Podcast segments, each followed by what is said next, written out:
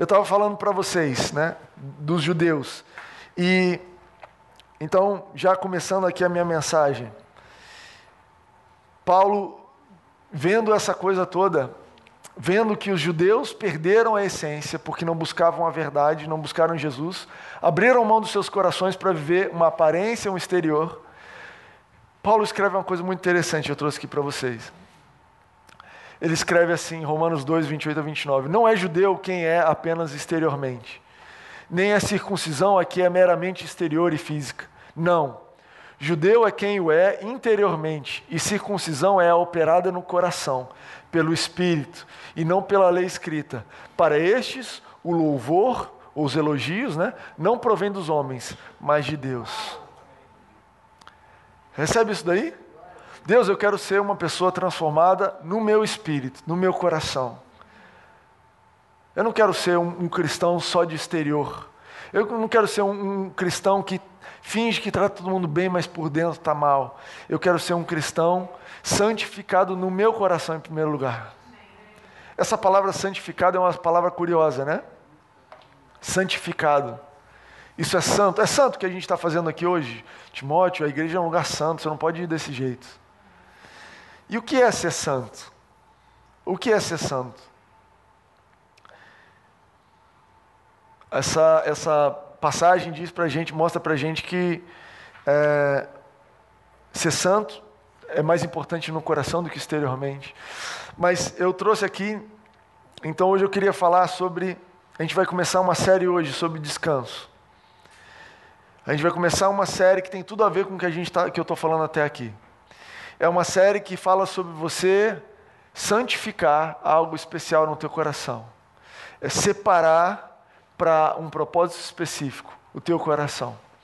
E a palavra santo, então entrando nesse assunto, é, é uma palavra que na Bíblia, ela no hebraico chama kadosh, com Q-U-A. Se você quiser depois pesquisar, você pode ir, eu, eu pesquiso num site chamado blueletterbible.com. Tem todas as palavras em grego, em hebraico, você pode ver onde elas aparecem, tem as definições todas. E na Bíblia tem uma regra, a regra da primeira aparição. Primeira vez que uma coisa é mencionada, primeira vez que uma coisa é dita, é escrita, ela está definindo aquela palavra. E para muitas pessoas isso que a gente está fazendo aqui não é santo, porque tem uma imagem de uma coisa santa, uma pessoa de branco cantando oh! e levitando assim.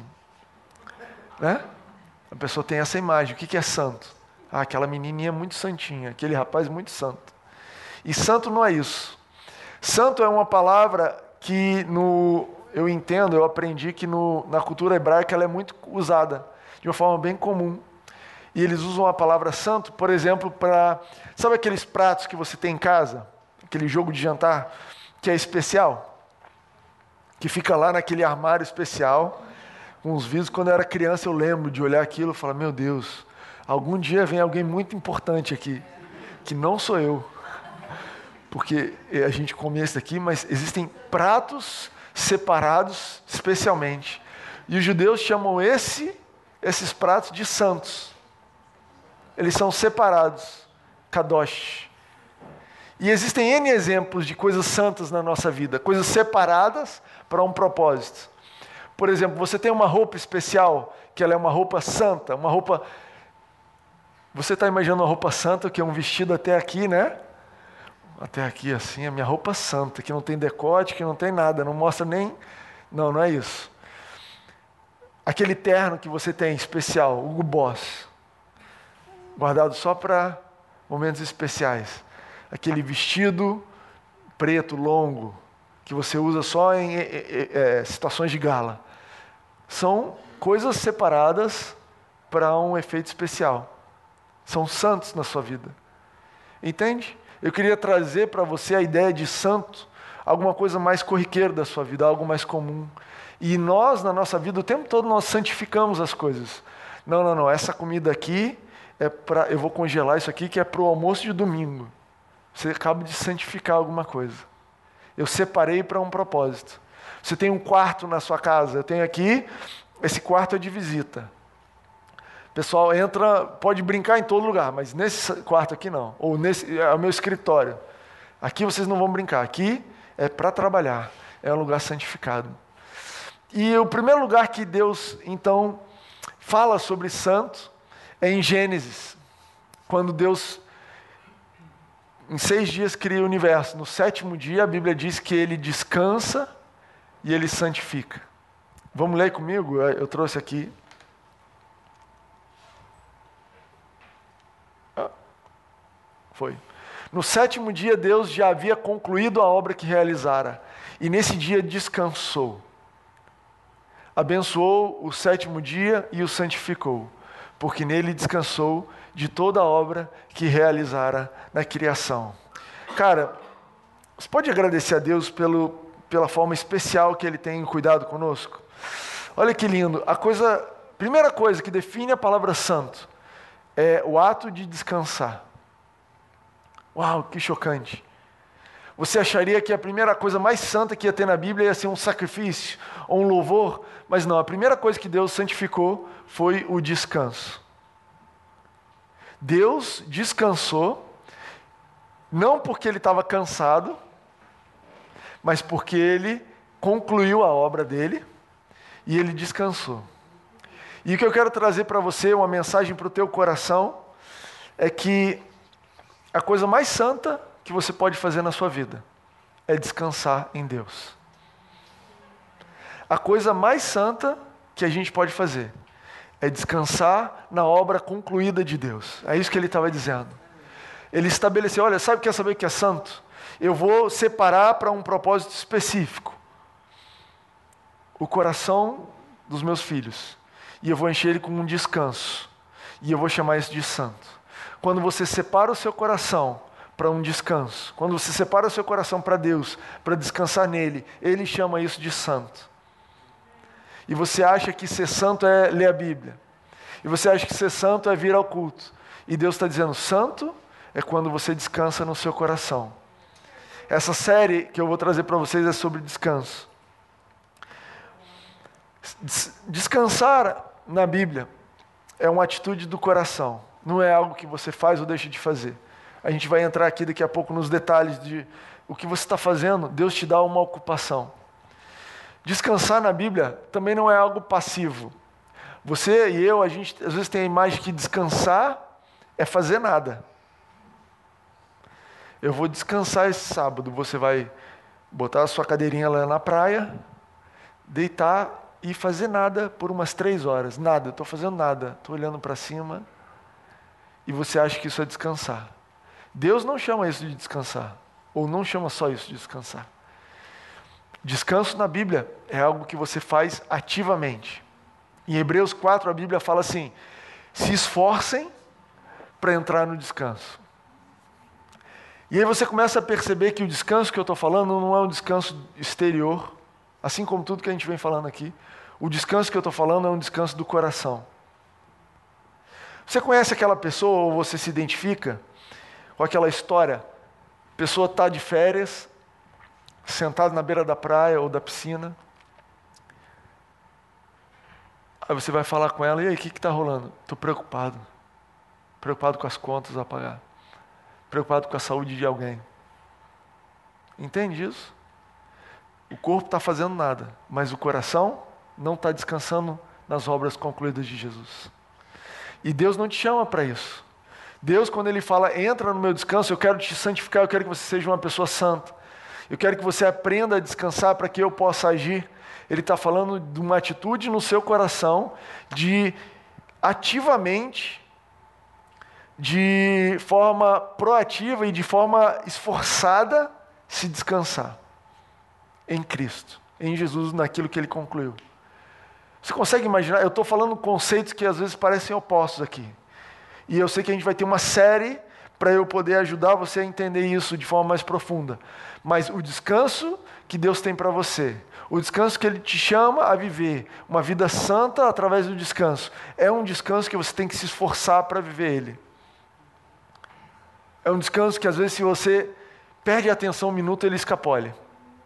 E você entra no trabalho de novo é um descanso que você tem que pensar: o que, que eu vou fazer a respeito disso? É o nome dessa série, né? Eu acho que até o próximo slide.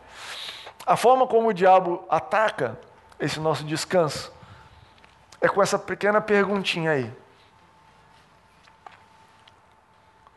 O que, que você vai fazer? Alguém liga para você e fala: Sabe aquele contrato? Sabe aquele emprego? Sabe aquele aluguel? Sabe aquela casa que você estava procurando? Sabe aquele exame médico? Então deu problema. E imediatamente vem no nosso ouvido: O que, que você vai fazer a respeito disso? O que, que você vai fazer a respeito disso? As pessoas estão dizendo isso, aconteceu aquilo. O que, que você vai fazer a respeito disso? E essa é a única, é o empurrãozinho que o diabo dá para a gente. Para a gente percorrer um trajeto que a gente bem conhece, de assumir para nós mesmos e sair desse descanso. Você e eu estamos pegando aquilo que Deus pediu para a gente santificar, o nosso coração. E o coração que Deus fez separado para descansar. Deus santificou o seu coração para o descanso. Ele fez o teu coração pronto para descansar nele. Mas você pega aquilo que foi feito com o propósito de confiar e descansar nele. E você fala: Eu vou usar esse meu coração aqui para outra coisa, que ele não foi feito para fazer. Eu vou me preocupar. Eu vou ter que dar um jeito. Eu vou correr atrás. Eu vou ver que, como é que eu resolvo essa situação.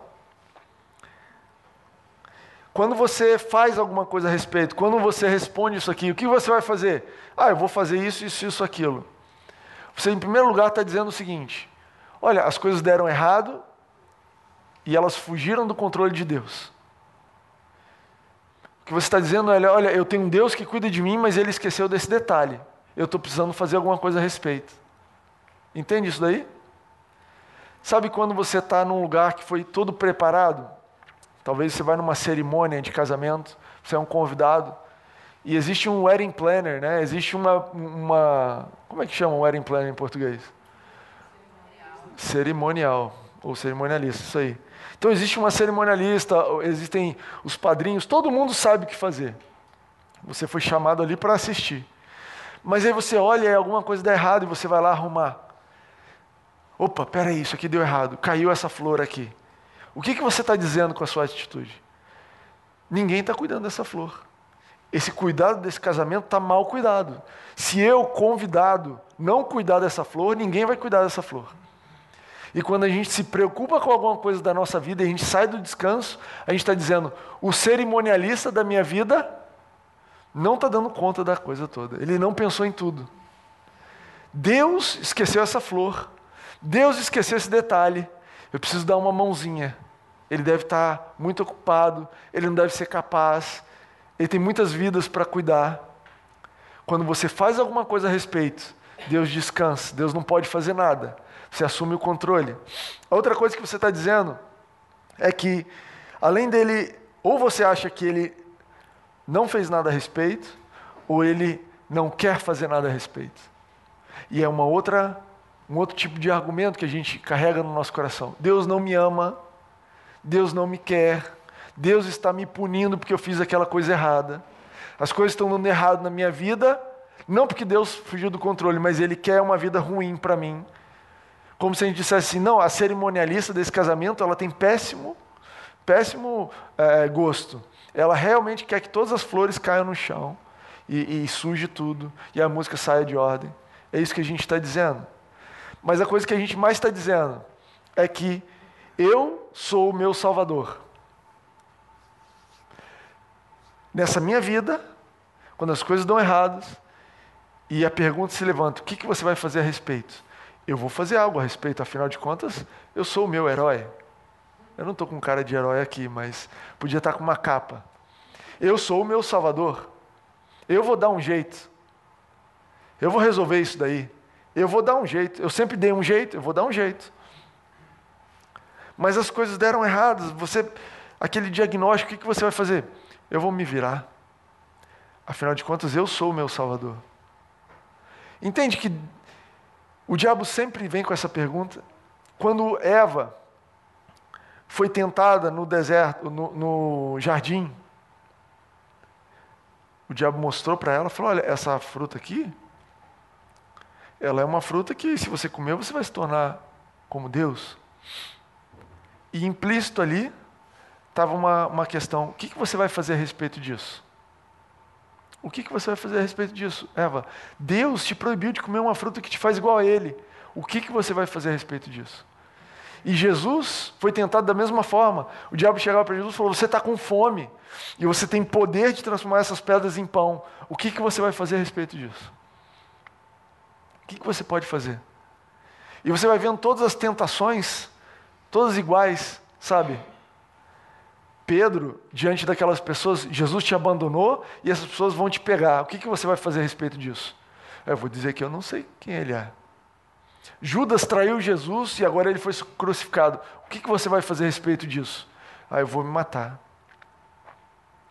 Eu vou fazer alguma coisa a respeito. E nesse momento, quando a gente escolhe fazer alguma coisa a respeito, a gente está deixando de descansar nele está deixando de depositar nele a nossa confiança. A gente está pegando algo que foi santificado no nosso coração e entregando para algo que não foi feito para fazer. Entende isso? Agora, eu não estou falando aqui de trabalho, né? do seu emprego, daquilo que está na sua mão, que Deus confiou para você. Semana passada a gente estava falando sobre ser fiel naquilo que está nas suas mãos. E eu não estou falando disso. Existem coisas na nossa vida que a gente precisa resolver. Você tem uma família, tem um almoço a fazer, você tem uma empresa, você tem um emprego, você tem que cuidar da sua saúde, você tem um exame a fazer, eu preciso correr. Existem coisas que Deus coloca na sua mão para você cuidar. E essas coisas, não é que você precisa ficar preocupado a respeito delas, mas você precisa fazer algo que Deus já te disse o que fazer. Ele te deu o que fazer lá atrás. Olha o exemplo de Adão e Eva. Eu trouxe aqui, eu não trouxe no slide. Gênesis 2,15 diz assim: O Senhor colocou o homem no jardim para cuidar e cultivar dele. Deus deu uma ocupação para Adão e Eva, não deixou eles à toa. Mas Eva foi se preocupar com o que Deus não deu para ela fazer. Deus não deu atribuição para eles: olha, eu, eu, eu quero que você cuide da terra toda, mas isso aqui não toca. Adivinha só onde é que Eva foi se preocupar? Gente, não sei se você se identifica, mas eu quero te dizer que a maior parte das coisas que você está se preocupando, para não dizer a totalidade delas, são coisas que Deus não colocou na sua mão para você fazer. Que você está preocupado com a morte da bezerra e que não foi isso que Deus te deu para fazer. E que se você tivesse ocupado ou ocupada fazendo o que está na sua mão bem feito, você não ia estar tá preocupado com aquilo que não está na sua mão para fazer. Mas, Timóteo, não adianta eu fazer isso aqui. Quem que vai resolver aquilo lá? Mas como é que eu vou descansar e fazer e ser fiel nisso aqui quando tem uma avalanche dessa vindo na minha direção? E foi isso que Eva foi enganada. Eva, do que te adianta cuidar do jardim todo se essa fruta aqui precisa de cuidado? Deus esqueceu de fazer alguma coisa a respeito disso. É mesmo, né? Vou me preocupar com uma coisa que Deus não me deu. Eu quero te encorajar nesse domingo e nessa semana a descansar, entrar no descanso de Deus.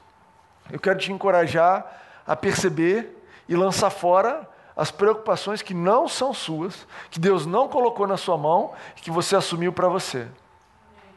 Preocupações de que as coisas não vão dar certo, preocupações de que e o amanhã e o depois. Eu quero te convidar a se ocupar com o que está na sua mão. Se ocupa com o que está na sua mão. Deus, você me deu esse emprego. Eu vou fazer bem esse emprego.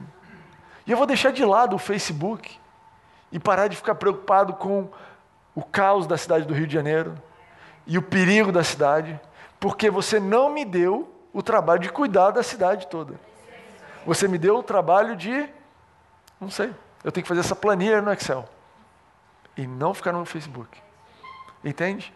E à medida que eu faço o que Deus me deu para fazer e me ocupo com o que Ele me deu para fazer, Ele vai me enchendo de capacidade para fazer aquilo e vai reforçando no meu coração a confiança de que, olha, eu não sei o que vai acontecer da minha, da minha caminhada daqui até a minha casa, mas eu sei que o que Ele me deu para fazer está bem feito. A planilha está lá, está bem feito e eu vou viver uma vida com o coração descansado a respeito dos problemas que não são meus, que não estão nas minhas mãos, porque eu tenho um Deus que cuida de mim. Quero te convidar a assumir essa atitude para o teu coração. É sério isso que eu estou falando. Isso não tem nada a ver com o exterior, tem a ver com o teu coração.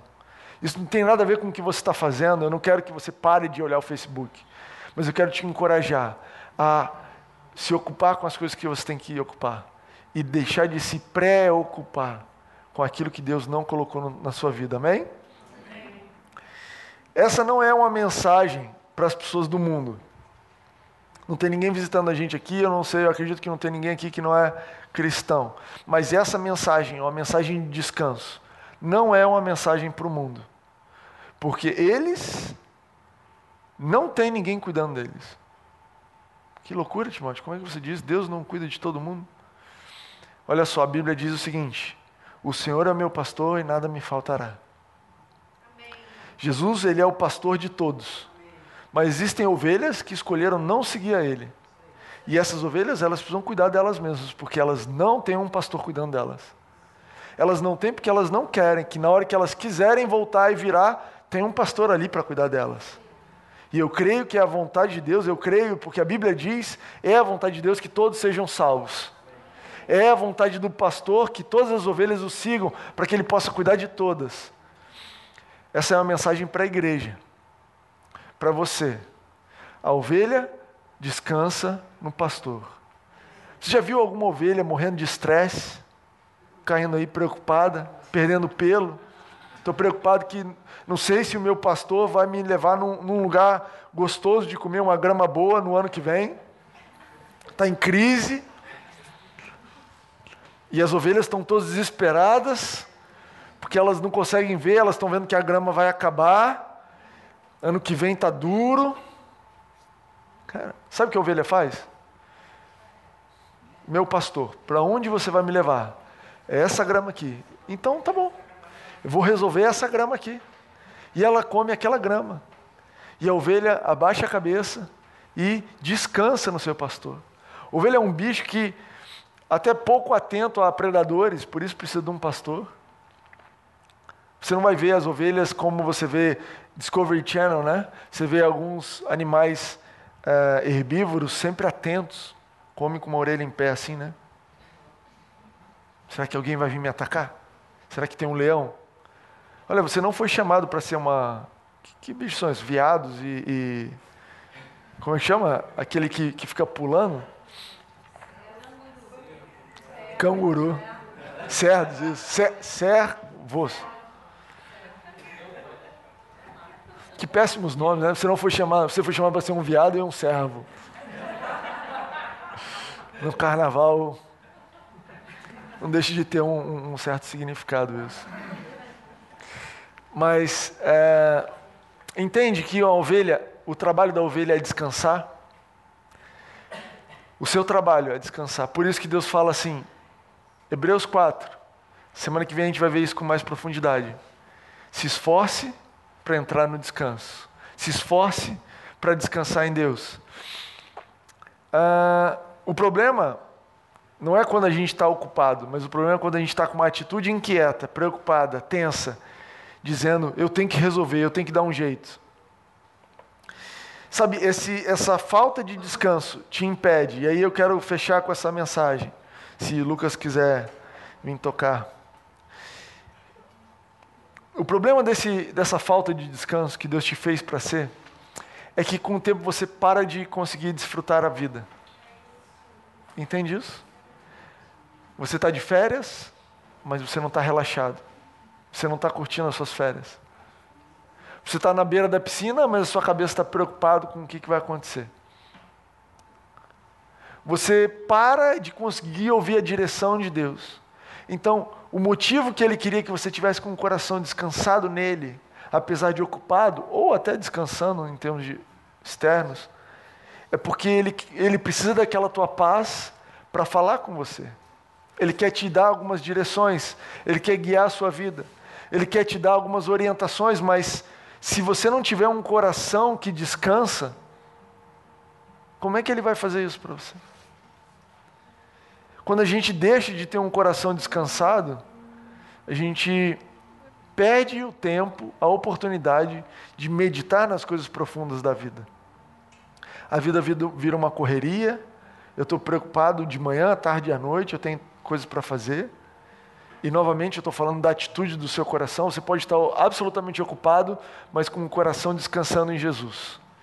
Com coisas na mão, mas eu estou fazendo isso aqui porque está na minha mão, eu estou fazendo isso com a capacidade que Deus me deu e eu estou absolutamente descansado em relação ao futuro, absolutamente descansado com o resultado de todas as coisas. Eu não fui chamado para ser o meu salvador. Eu tenho um pastor que está cuidando de mim. Eu vou descansar o meu coração e fazer o que está nas minhas mãos.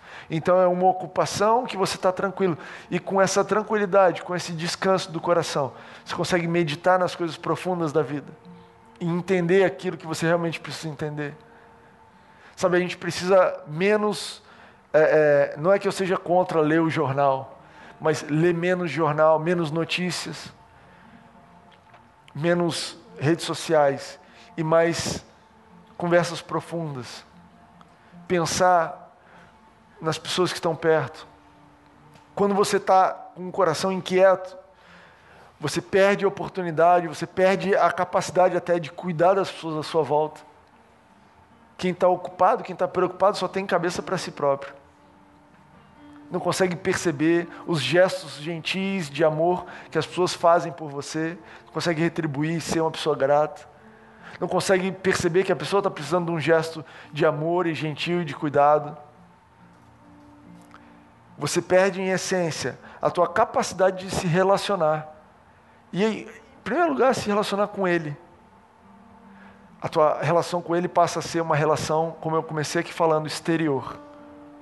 Minha relação com Deus é no domingo, é botar roupa de igreja, é fazer a reza, fazer a oração, porque o meu coração, ele não está santificado, ele não está separado para a coisa certa.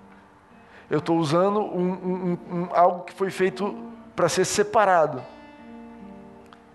eu estou usando aquele quarto de visitas que só Deus poderia entrar.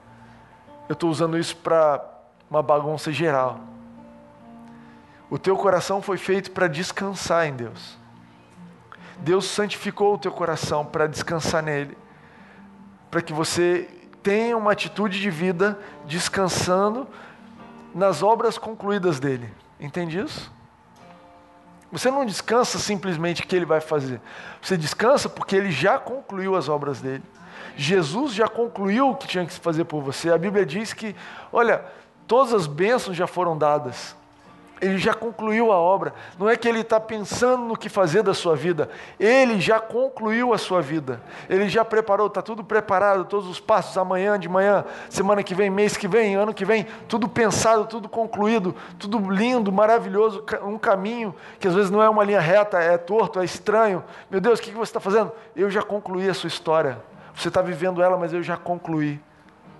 Descansa em mim. Descansa em mim. Descansa no meu trabalho concluído. Entende isso daí? Ele quer, ele precisa desse teu coração descansado para se relacionar com você. Para você estar tá tranquilo quando ele chegar e falar: Timóteo, e aí, vamos bater um papo? Cara, agora. Eu sei que muitos de vocês, quando vêm à igreja, experimentam um pouquinho disso. E por isso a igreja é tão importante, por isso a casa de Deus é importante, por isso eu incentivo as pessoas a virem ao culto. Às vezes você não sabe como acalmar o seu coração sozinho. Você que é pai e mãe, você vai lembrar disso. Quando a criança nasce, você tem que ensinar ela até dormir, até descansar.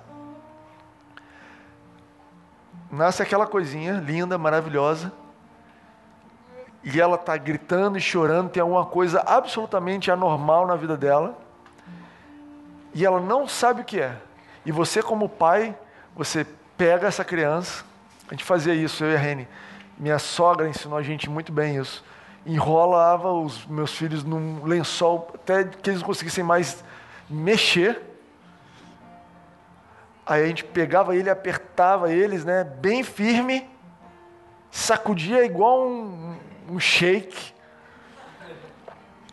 porque estava chorando, chorando, chorando, e tudo que precisava era descansar, mas não sabia fechar o olho e descansar. Precisava de alguém. E eu estou falando isso aqui, isso aqui está fora das minhas anotações, mas a minha sensação é que tem gente aqui que Deus está fazendo isso aí. Amarrou os bracinhos, pegou apertadinho e está num shake. Descansa. Isso é Deus te amando, ok?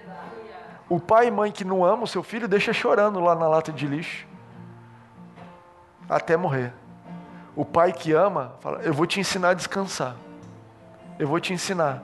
Existem outras formas de ensinar a descansar também. Essa é uma.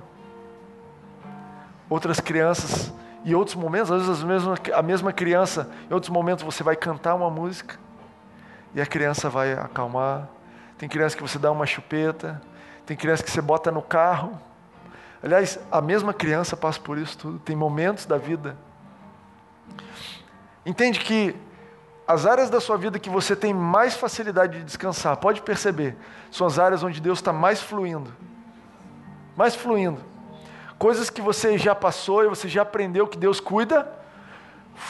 Você está preocupado com a sua família? Eu não. Ele está cuidando da minha família, eu sei. Mas estou preocupado com o meu emprego. Está preocupado com sua saúde? Não, a minha saúde, cara, Deus sempre me cuidou da minha. Desde criança, eu sempre tive uma, uma certeza que Deus estava me cuidando, que eu ia ver bem. Isso nunca me preocupou, mas estou absolutamente preocupado com a minha família. Será que alguma coisa vai acontecer? Entende isso aí? Para cada etapa de, da nossa vida, para cada fase, existe um novo descanso que a gente precisa aprender. E quando tem zero anos de idade, o jeito de aprender a descansar é um. Quando tem quatro anos de idade é outro. Vai dormir, mas eu não quero. Vai dormir, está na hora. Mas eu não quero, não quero. Vai dormir, senão vai ficar de castigo, vai tomar uma chinelada, uma palmada na bunda. É, então tá bom. Com 12, vou cortar a internet. Mas e aí quando a gente fica adulto? A gente está falando de coisas naturais, mas e o nosso Deus? O que será que Ele precisa fazer para nós descansarmos? Eu, eu sou daquelas pessoas malucas que gostam de orar. Deus, faz o que você precisa fazer para eu descansar. É perigosíssimo isso. Às vezes ele te sacode. Mas se você está comigo, se você topa isso daí, eu penso que a semente é um coração disposto a descansar. O começo da história, eu estou disposto a descansar em relação a essa situação. Eu estou disposto a entender que o que eu vou fazer é limitado, eu vou fazer aquilo que você me deu e eu vou confiar em todo o resto. Eu vou ser fiel. A Bíblia diz, Lucas 16 diz: Seja fiel no pouco, e sobre o muito te colocarei. Lá diz assim: Seja fiel no pouco, e aí você vai arrumar o muito para você fazer, você vai correr atrás do muito. Não, fiel no pouco, quem que vai colocar o muito? Isso é descansar. Deus, eu quero muito. Eu quero muito. Hoje está pouco. Eu quero muita paz, eu quero muita alegria, eu quero muita tranquilidade, quero muita saúde, eu quero muita prosperidade, vida abundante. Eu quero muito para minha família, eu quero muito para os meus amigos. Mas hoje está pouco. E eu não estou sendo fiel no pouco porque eu estou tentando alcançar o muito. Não é isso que a Bíblia diz. Seja fiel no pouco, Cuida do pouco do jeito que tem. Santifica o pouco. Santifica o seu coração. Faz com uma atitude certa o pouco. E Ele vai te colocar no muito. É uma atitude de descanso nele. Pai, eu confio que você vai me dar o muito. E eu descanso na tua promessa do muito. Você sabe como você vai fazer. Amém para isso aí? Amém. Quero fechar com isso. O que você vai fazer? O que você vai fazer? Quando você se deparar com a situação, você tem que ter uma resposta. O que eu vou fazer a respeito é descansar. O que você vai fazer a respeito disso? Eu vou descansar. Não, mas descansar não é fazer alguma coisa. É sim. Descansar parece que é não estou fazendo nada, mas não é isso. Descansar é algo que você pode fazer. O que, que você está fazendo a respeito do, da situação tal? Eu estou descansando. Mas você não vai fazer nada?